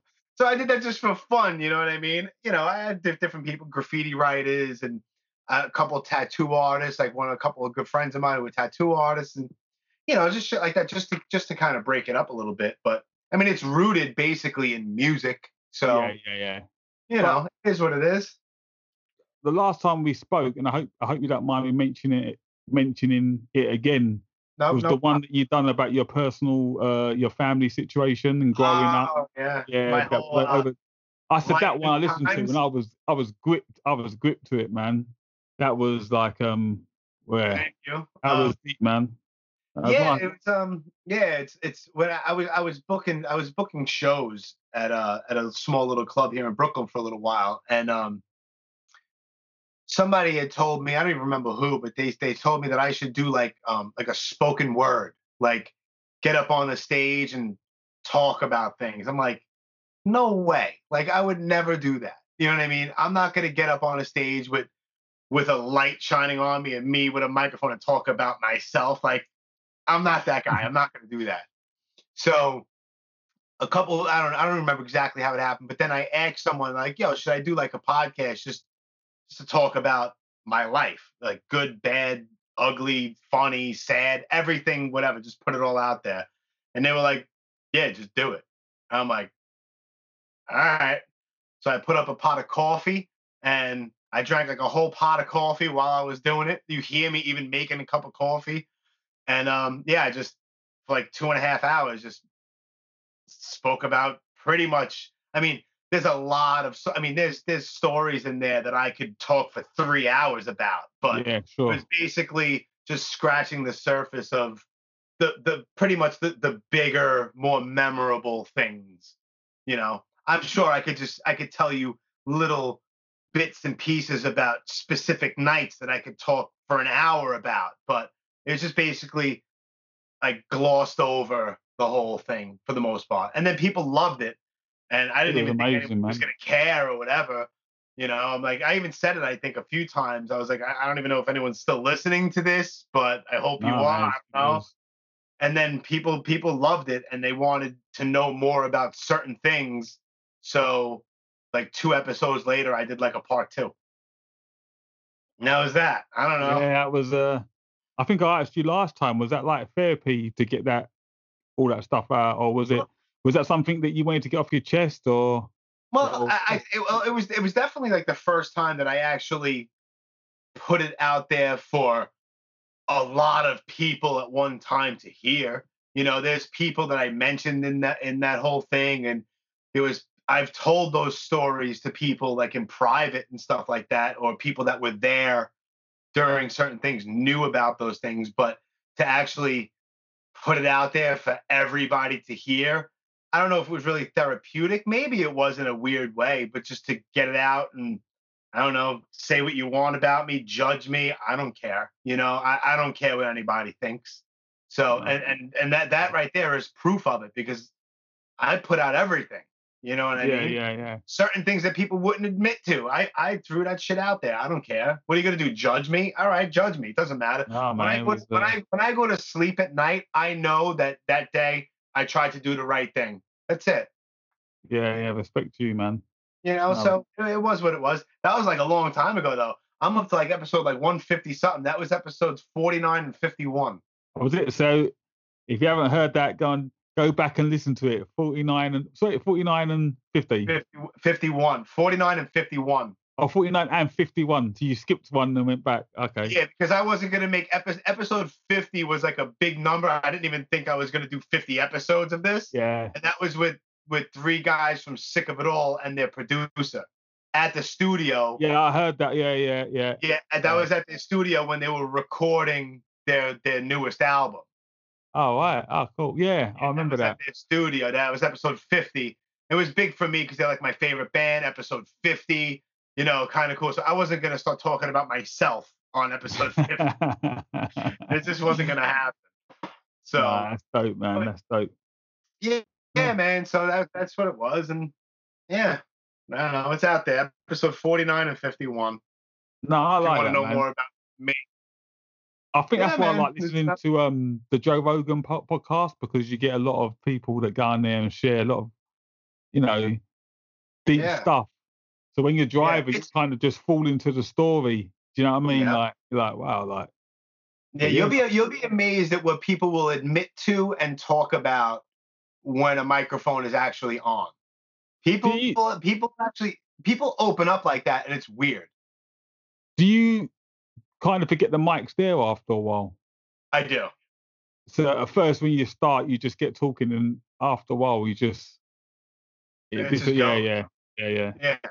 It's like half the time when I'm talking to you now. I mean, every once in a while, I'll look to make sure it's still recording, but I don't care. You know, it's it's, it's Yeah. all right. It's recording, cool, but uh, I'm just talking how I would talk to you if it wasn't recording. Yeah, yeah, yeah, yeah, yeah. Cool. You know, No, but like the la- kind of like the last time we tried to do this. I was talking to you like it really wasn't recording yeah, yeah, yeah, yeah, yeah, yeah. because it No, wasn't. re- yeah. So um, no, I I just wanted to give you give you your flowers. You I no, mean? thanks. no, man. I don't. It sounds that people might be listening and going, "Ah, it's corny," but you know, it, it's good to let people know sometimes. You you know what you're doing is really cool. yeah, nothing I wrong appreciate that, man. Yeah. So um, but yeah, man, that's yeah. I can't think of a. All right. Well, where, where can they find everybody? You know, every everyone but us is on. It's at everyone but us on Instagram. You got uh, just- Facebook. yeah, on Facebook. Um, Ironed Out is on Instagram and Facebook. So is Knuckledust. Yeah, Knuckledust is everywhere. Yeah, I mean all the normal platforms. Um, Yeah. I'm Wema Dust. Oh god, LBU BFL on Instagram. Or Yeah. you can find me Wema Maduhu on Facebook. Yeah. Um, you wanna add me as a friend and wherever Yeah. you are in the world, I like you know. Beautiful thing. Yo, you you want to end you want to end this with a Knuckledust song or an Ironed Out song? Ah man. Uh, I don't do Knuckledust because Knuckledust is Is your baby? Uh, yeah, yeah, yeah, yeah. Ironed Out is important to me, but oh, oh, Knuckledust, man, yeah. So um, just do Bluff Lies Alibis. We've got a video on YouTube. Just right. stick that one up. And I want to say thank you to you for asking me. It's hard shoes to fill coming after Billy from Biohazard. Ah, it's all right, man. They're all you know- every one of them is a different one. So there's no Yeah, yeah. competition. There's no nothing. Don't worry about it. It's okay. all good. Yo, you know you know who I have next? Ooh. Um, Sean Killian, the singer for Violence. oh wow, man. Yeah. The Violence still playing. They are- they are. Violence just got back together. Oh, right. That's Bob Flynn's old band, wasn't it?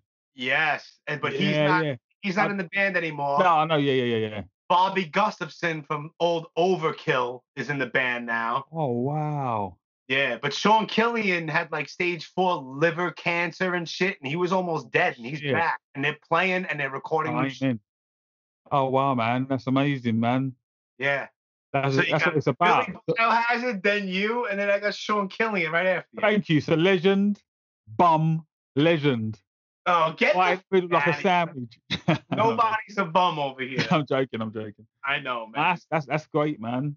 Yeah. I'll, uh, I'll listen to that, man. But thank you once again, man. Continue doing your thing, and Anytime. I hope this quarantine thing ends soon, and I hope everyone in your circle, outside Yeah. your circle, stays healthy. And Likewise, man, and Yeah. stay safe because I know you're out there working. I'm out there working. Just, just be careful. yeah, key worker, they say. A key word. key workers the nurses, the doctors, Right. you know, the people that have got to work in delivering the, the food. Yeah. Do you know what I mean? But they're they're the real key workers, the real heroes, man. Just a shout out to the NHS, who are our National Health uh, Service over here, Yeah. are holding it down, man, trying to get over this pan- pandemic. Yeah, It's Yeah. crazy. But uh, Crazy. I'm gonna shut up before I mumble on anymore, man. So All right, thank you man. again. It's all good, my man. All right, so we're gonna end this with bluffs, lies, and alibis from Knuckledust.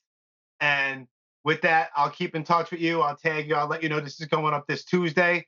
And with Oh, that, good. I'll talk to you soon, my man. Much respect, take care, man. Bye. brother. Bye. Later.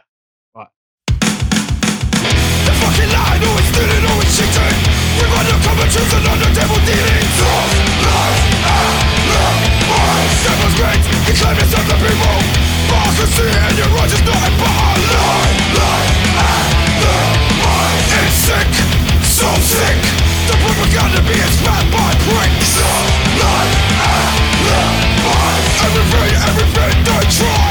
It's money in the eyes while people struggle to survive. Lie and lies We're